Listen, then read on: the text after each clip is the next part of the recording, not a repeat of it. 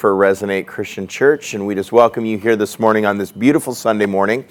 It is uh, a gorgeous day, and we are outside on the patio this morning, and so we're just trying to soak up as many of these days as possible. And if you want to join us live in person, you are welcome to and talk to Becky Elliott. Pastor Becky does our roll call for Sundays, and so we want you to be here if you can. Uh, if you can't, we are going to continue to do this online broadcast uh, for the weeks to come. We are discussing tomorrow, and we just want to let you know about the rhythm for fall as we are continuing through the pandemic and also the mandates for uh, church and what we're allowed to do. And we are going to be giving you an update on our new rhythms for the fall next week. And so we want you to stay tuned for that and also be praying for us as a church as we want to continue to do what the very best and healthiest thing is for our community um, and do the very best thing that we can um, for, for our church gatherings. And so uh, we will be giving you that information coming up soon. I want to give a couple of thank yous this morning. First, I want to just thank John Anderberg. He can't see me, but I know that he is in there because I hear uh, the things going off um, in his in his cooking regimen in there. And John is cooking for Home PDX this morning. We feed about a couple hundred actually now. Uh, uh houseless people downtown Portland, and he leads that ministry. And this morning, he is flying solo in there, cooking a great curry for them. And so be praying for him. And he is a tremendous servant, and I am thankful for him and his work with the houseless uh, community. It's definitely boots on the ground ministry and more than just talk. Uh, what we do is many people donate all kinds of food, and then we take that food, cook it, and bring it downtown um, lately, during the pandemic, what we've done is collected dollars, and then those dollars purchase food, and then we are able to take that, cook it, and take that food downtown. So, just a little shift for the pandemic.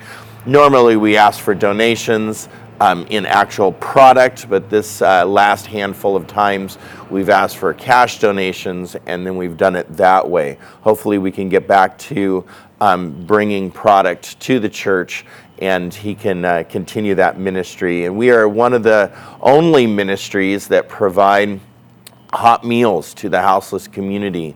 Uh, and so we are very proud of that ministry and very thankful that we are given the opportunity to be involved.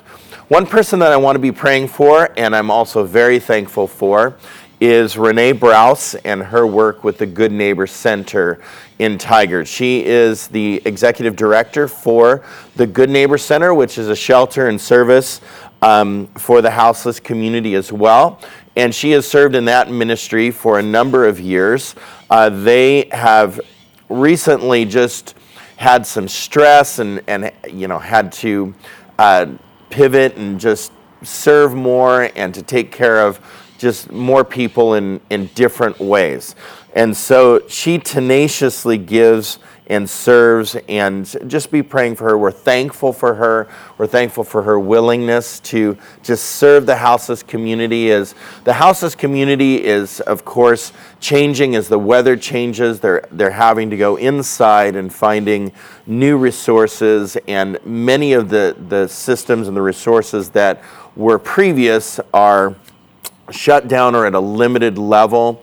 And so as things limit or um, as, as things change, they're having to pivot as well, just like we all are. And so um, it's, it's difficult at all levels during this time. And those that are serving our houseless communities, we thank you. We're very thankful for you, and with, we are praying. Uh, we're praying for your communities as well that you serve. If you have access to a piece of bread and some juice or some wine, we want you to gather those now. We are going to take communion at the end of my teaching time this morning, as we do each and every Sunday. Uh, so put that on your shopping list for communion elements. If you're a, a, a podritioner online person that listens uh, to us on a weekly basis, we want you to participate in communion with us. And so um, have those elements each and every week. Just a small piece of bread and some juice or wine, and that uh, represents communion. We take that at the end of my teaching.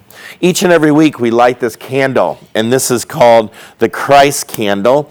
And Pastor Becky put online the meaning of the Christ candle and why we light this candle each and every week. It represents Jesus in our lives, it represents Christ with us and the light in the darkness. And even though we've gone through We've gone through a lot of dark times. I mean, you can just think about just the events and the situations that we've had to endure over the last handful of months, seven months of our lives.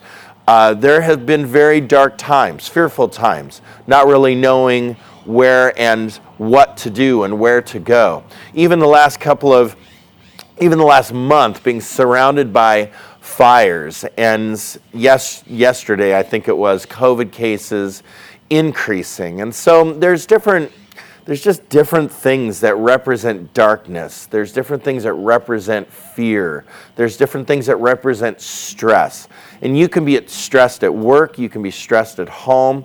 Think about just all the moms and the dads that are having to do online school right now at home. Maybe they both work, that both the parents work, or maybe the single parent works and they're having to navigate work and online school. We need to be praying for our for all of the all of our community that is under stress and to remember that there's light in the darkness, that no matter what, Christ is with us, even if we don't feel Christ, even if we don't see Christ, even if we just don't even feel like we have a relationship right now with Christ.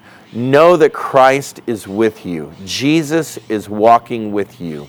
He is in you, around you, and He is for you. Um, and, and He wants us to be successful spiritually. And so, my cur- encouragement to you is uh, just like our values and our mission statement as a church, is to love like Jesus no matter what. That Jesus loves you, and we are to love like Jesus no matter what. We are a community that loves like Jesus. And if you feel darkness right now, and if you are just going through just continued stress, and even though the sun is out today and the birds are singing, you might not be singing and your sun might not be out in your life. And so I'd want to encourage you to devote yourself to daily devotion in Scripture and to prayer. Um, think about the strongholds in your life and learn to release those and have freedom from strongholds. We want you to serve your communities and find ways to actively serve in your life to embrace sacrificial generosity. Even when we don't feel like we have, we still have something, whether it be time, talents, or treasures, we have something to give. Sharing and knowing each other's story is a value at our church, and we want you to learn to share your stories with each other and to know other people's stories as well and also learn to celebrate well. And that's what something that we might need right now in our darkness is we need to learn to celebrate well. And those are the values of our church that even though we might be walking through this this darkness or this maybe this fear that we have or is there any light at the end of the tunnel or when are things going to change just the frustration and the irritation that i see people enduring right now that Jesus is with us no matter what. His life is with us, His Spirit is with us and in us and motivating us and giving us strength during this time. And I just, I just pray for you now that you would depend on that light in the darkness, that you would depend on the Spirit of Christ even when your spirit is down.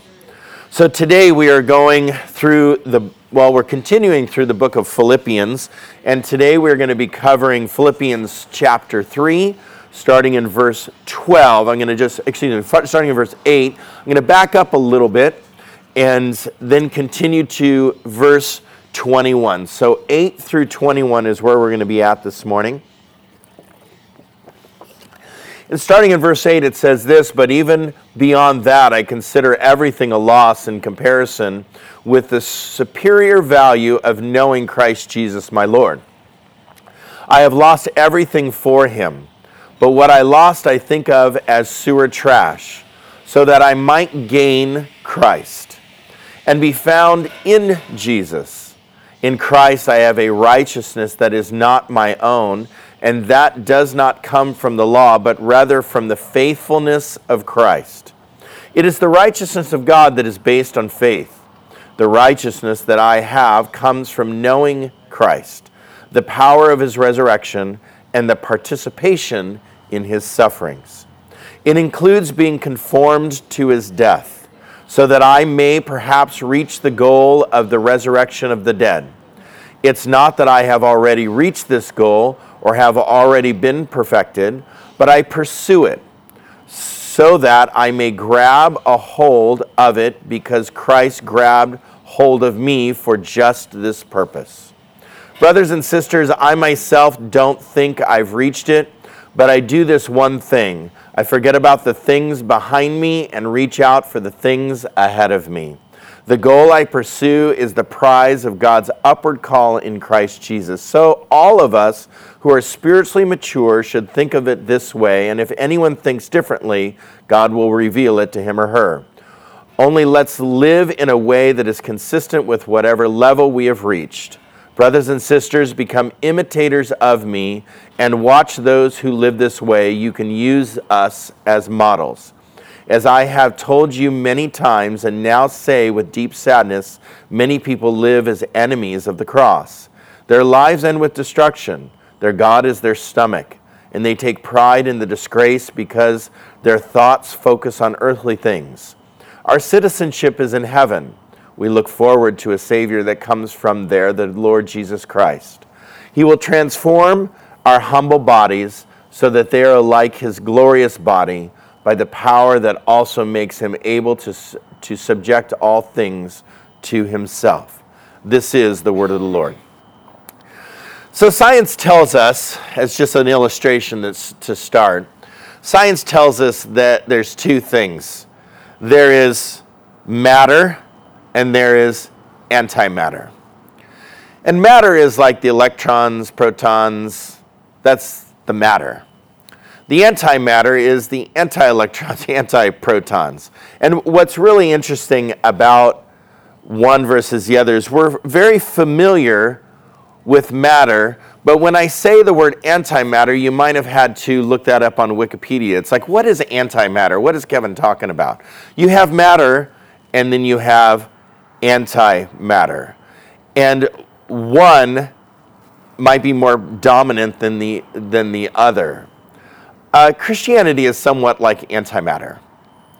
You have what the culture is, and you have what society is, and you have the way that we were raised, you have our lifestyles, you have just who we are. Yet Christianity speaks, and Jesus taught an upside down kingdom. You have the kingdom, and then you have the upside down kingdom. You have like the opposite. What is last is now first. What is first is now last. What is, what is thought of as good is now not good, and what was not so good uh, is now good. What we thought of as success is now not success. What we thought of as failure is now failure. I know it's weird to say that, and I know it's weird to say and think such things, but Jesus taught this. He taught if you make less of yourself, you will win.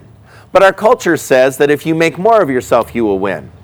How is that possible that Jesus says that the less is more and the more is less? It's called the upside down kingdom and that's what we're really going to talk about today is the prize that we're running towards, the things, the goals, the successes that we have in our life that we're chasing after in our in our culture um, is thought of as one thing money, possessions, the material. But Jesus teaches something different that we are to chase after and to find success and to build the not material, the immaterial. That we are to chase after that which we cannot see and feel and touch, that we are to chase after the spiritual versus the material. So, that which is thought of as unsuccessful or maybe invisible is now visible and successful. So when I look at verse 8, this is what I read. But even beyond that, I consider everything a loss in comparison with the superior value of knowing Christ Jesus my Lord.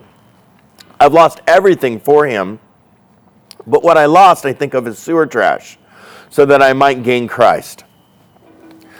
One person that has lost everything is Paul uh, for following Jesus.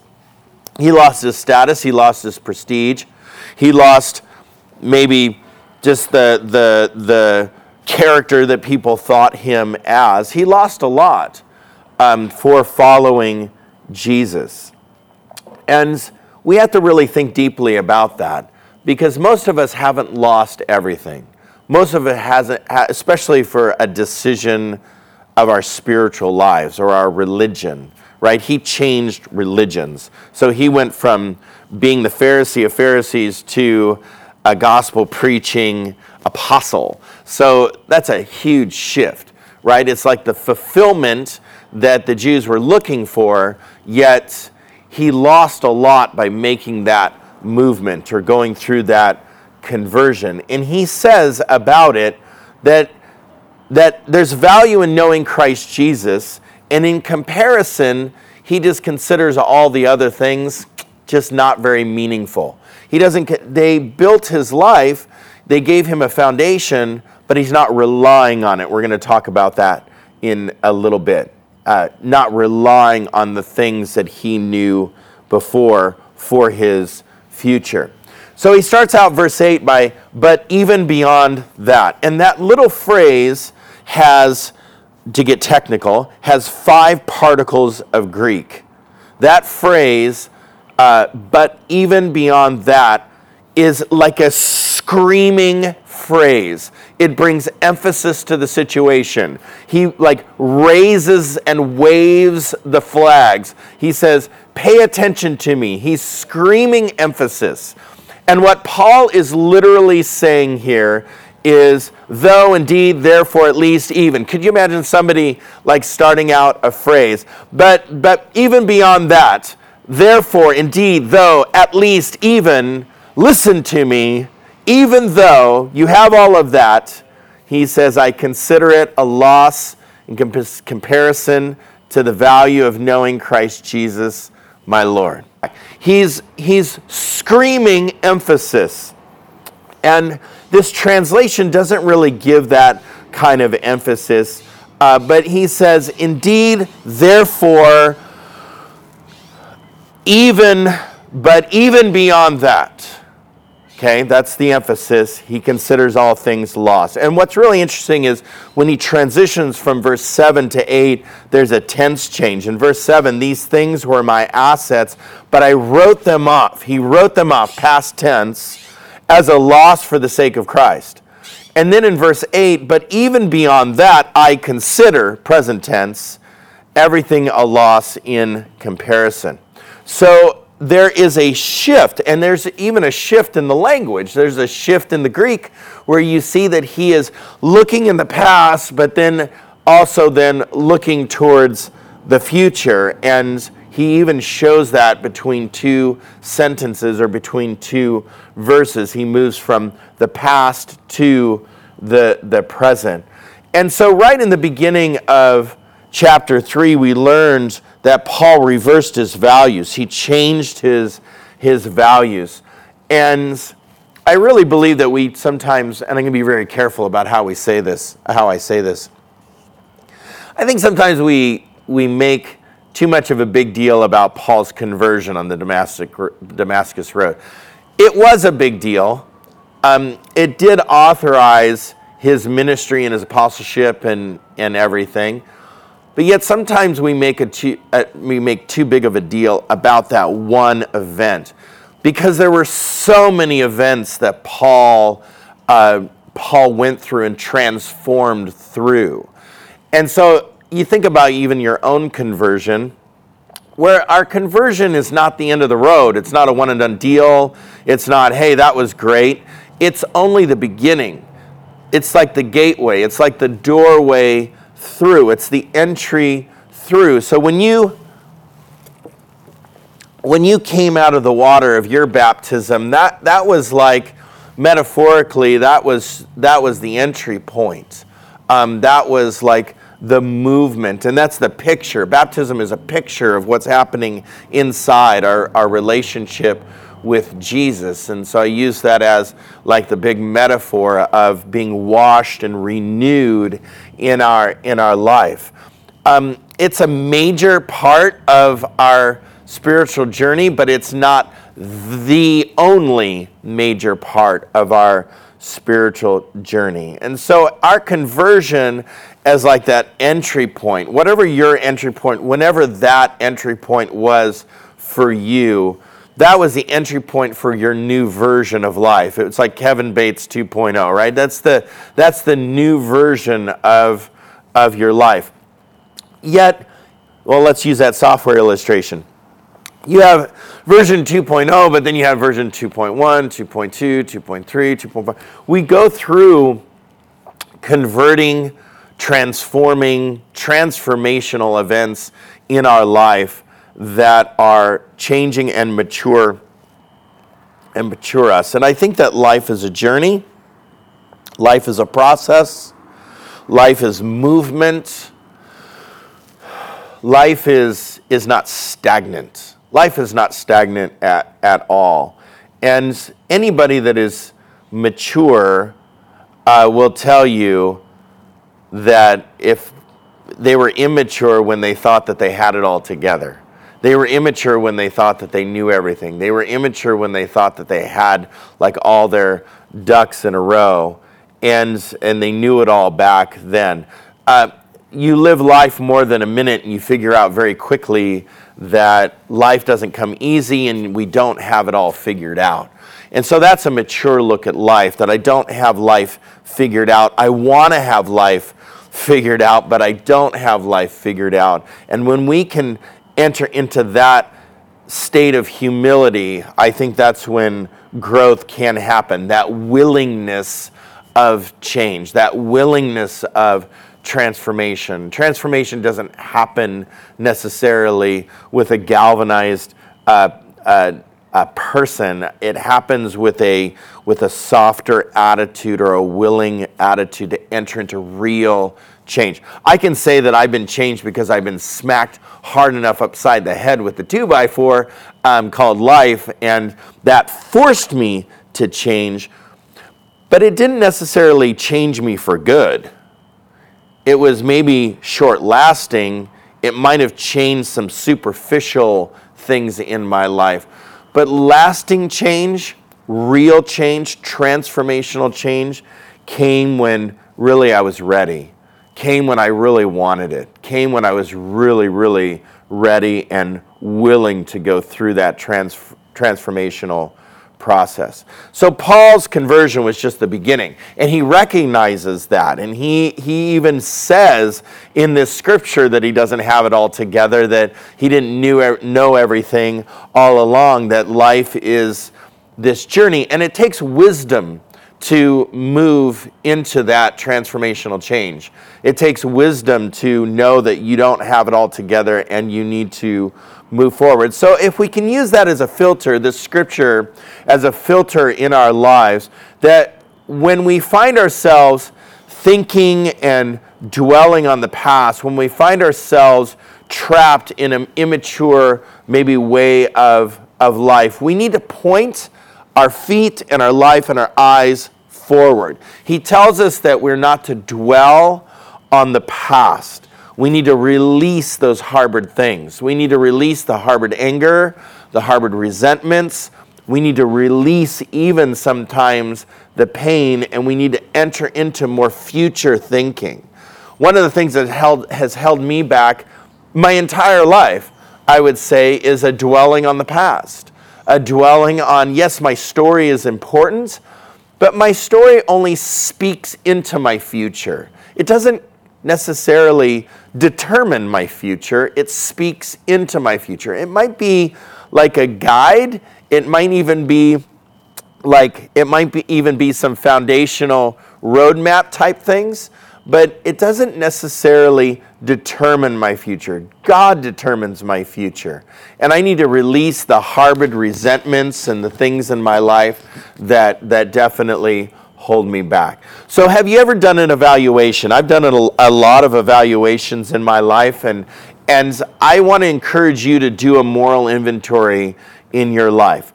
Just sit down. I would suggest just list off, maybe start with your assets and the things that are important to you, the things that you value, the things that you could not do without. Those are the things, the factors that maybe you look for and look into for respect, that people respect you for these assets. Maybe these are the things that you um, kind of camp on for your advancement or your acceptance you show these things to the world for your acceptance in the eyes of, of the world. So list off your assets. What are your assets? This is a this is a an inventory, right? So whenever we take inventory at the store, we list off all of the equipment that we have. And then we list off, and that usually changes very little from year to year, but we have a list of equipment um, that we pay taxes on because, and we have to list our equipment. And then we list our inventory so that we can make an inventory um, adjustment on our financial statements, right? If you understand that. So, so we have a list of inventory. And that inventory includes meats and cheeses and coffee, right down to the pound of bean, right down to the half a pound of bean, uh, tea boxes and and food items. We just list out our inventory. So, your inventory, you might say, well, I have this list of equipment that changes very little, right? Could be your house, it could be your car.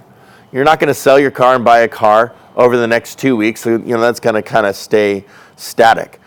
But maybe the things that change over time could be your health status right now, right? Your health status right now. Or maybe maybe your bank account, right? That changes a lot. So maybe it's your credit card or your lack of credit card, right? Good for you. Uh, maybe it's uh, maybe some foundational things could be your assets, could be your background. That that's probably more in the equipment asset, right? Your name doesn't change, so you put that in the equipment asset. Maybe you're standing with your family. That could be in the ever changing inventory. uh, the money is in the inventory. Your personality could be in your inventory. Your education could be in your inventory. The training could be in your inventory. I want you to write all those things down. And then I want you to ask the question Are you counting on these things to prop you up? Are you counting on these things? Are you relying on these things, depending on these things to propel your future? I would say that looking ahead, and this verse that Paul is, is outlining for us, is yes, we have assets. Yes, we have foundational things that will that will guide us and will point us and might even speak into our future. We might be able to use a little bit here and use a little bit there.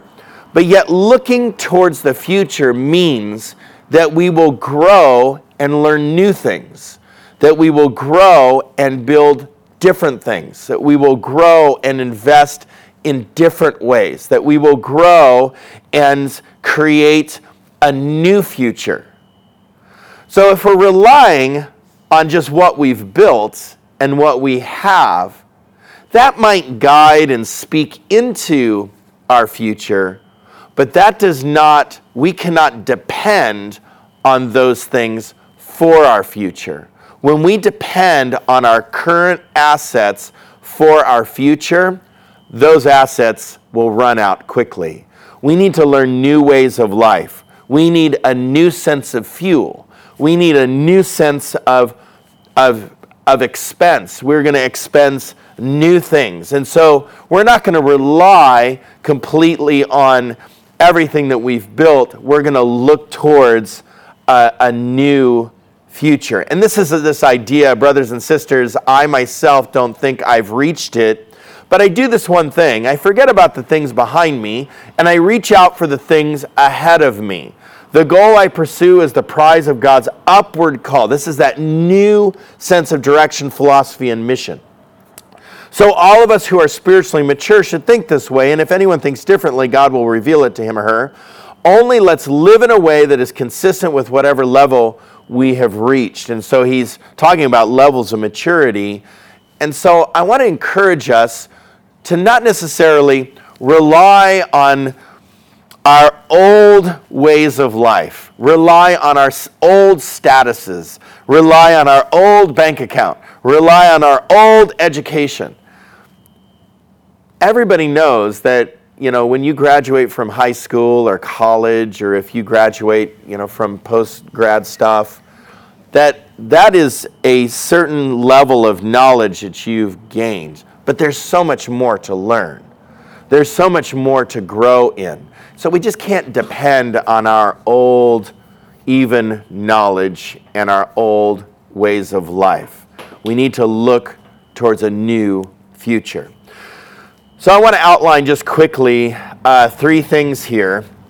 And first is in verse 8. Paul gives us kind of a framework of foundation to be able to build this new future. And basically, I'm going to say the right morality. He wants us to have the right morality. When I think about um, this verse 8, he says that we are to be knowing Christ. And and in our knowing Christ, that's the morality that we need to have. There's a lot of people that uh, live in the don'ts, and I don't do this and I don't do that. And, and they're what I call vinegar lipped personalities, right? Those are the people that have all the don'ts um, lined up in their life, and they have everyone else's don'ts lined up in theirs as well. And so they have the don'ts I don't lie, I don't steal, I don't cheat, I don't play cards and wear lipstick or whatever they say, right? I don't do these things. Somebody that lives in the don'ts is not really a nice personality. Fill in the blank of whatever you think your don't list is. And a lot of times our don't lists go way outside of the don'ts of Scripture, that's for sure. But what what the important thing is to realize is foundationally having an adequate morality means that we will be found in Christ that people will find us in Christ, and no matter what we've done and no matter what we will do, we're all going to make mistakes and we're all going to break our don't contracts and we're all going to we're all going to really screw up in life, no matter who we are. Um, we're just going to mess up. And the right thing, the right morality, is to be found in Jesus no matter what. To be found in Jesus no matter what thing you do or don't do or say or don't say. The second thing is I read in verse 10 is the right kind of service. God wants us to serve well, and our life is to be full of serving others, not our just ourselves. Our patterns, our rhythms of life need to be giving experiences to others, not taking experiences from from others, life giving experiences to others. And I think that, that our profit, right, if I can use that monetary example, the profit that we gain out of life is the willingness to give. And I know that sounds upside down, but I can tell you that the things that we give away are the things that we keep, and the things that we keep are the things that we absolutely uh, will lose. And that's that's a Nelson Mandela quote right there that, that we will gain the things and keep the things that we profit, meaning that we will give those things away. Uh, when we find ourselves in the judgmental behavior, and that's where our Christianity lies, is that we judge other people and we criticize other people, we're going to lose. And people will just walk away from us. That's not a generous service. That's not a generous lifestyle. And so our service needs to speak grace. Our service needs to speak love, and that's what we need to strive for. That's the goal that he's talking about. That's the prize that we need to chase after. And I would say I'm so proud of our church. I'm so proud of our church and what this community has done in Jesus in this way. We serve the houseless community um, a lot, and it's on my mind this morning because we have home PDX and a lot of a lot of uh, uh, movement and and lots of voices here uh, this morning. And we're not perfect at it. We're not we're not you know hitting the mark 100 percent. Uh, let's say every time, but we intentionally serve the houseless communities um, around us and the people in need. And I'm really, I'm really thankful that, that that thinking of others, that generosity and that sacrificial service is, is, is there. All right, number three, and then we're going to close with this, is the right intention or the right motives. Some people say motives, I'll say intention. We need to be intentional, but we need to have the right intention. When I read this verse, it's not that I've already reached the goal or have already been perfected, but I pursue it so that I might grab a hold of it because Christ grabbed a hold of it for me for just this purpose. And when I think about when I think about what is my intention, my intention can't be self-serving. My intention can't be to build myself up. When I chase after the goal or the mission of Christ and loving others in a powerful, powerful way, since we're a community that loves like Jesus, when I take a hold of that service, when I'm going to learn to love people like Jesus more. I'm going to make mistakes in that, yes. I'm not going to hit the mark every time. But I can't do that for my own benefit. I can't serve people for my own benefit. I just need to do good because I want to do good. I need to do good because it's the right thing to do. So, our motive in compassion, our motive in giving to people, our motive into just offering ourselves and serving others and giving to others, that prize that we need to chase after is, is basically to give people a slice of heaven. We need to give people and be generous with our spirituality, our life, and our service and our love to give people just that slice of heaven. I can tell you that there's been many times in my life that I've needed to see heaven. There's been many times in my life that I've needed to just embrace and see and experience a slice of heaven. And when we do that with others, we show people Jesus, and we are the hands and the feet of Jesus on earth, extending his kingdom and reaching out to what he says, the ends of the earth. That we're to teach people all things, and through love, we can show people a slice of heaven. And I pray that we would take this week and do that in your way, and in whatever way you can figure out in your circles, in your world that you live, that you would take this message and you would just be motivated to give people that, that, that image of Christ, that they would see Christ in you. We're going to take communion on that note, on that message. Just think about Jesus and how you can give others Jesus this week as he gave himself to us. Just think about how you can give Jesus to, to others. Let's take this is the body and the blood of Christ. He said, Do this in remembrance of me.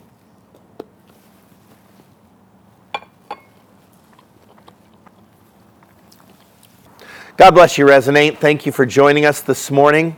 Um, we will be praying for your week, and if you want to reach out to us, go ahead. There's some there's some social media channels that you can contact us with above my head right now. And if you would like to give to our ministry, you can go to our website, resonatelife.org, and you can click on our giving page and you can give you can give that way and and and give to our ministry as well through those means. Thank you for joining us today. God bless you and have a wonderful wonderful week. Thank you.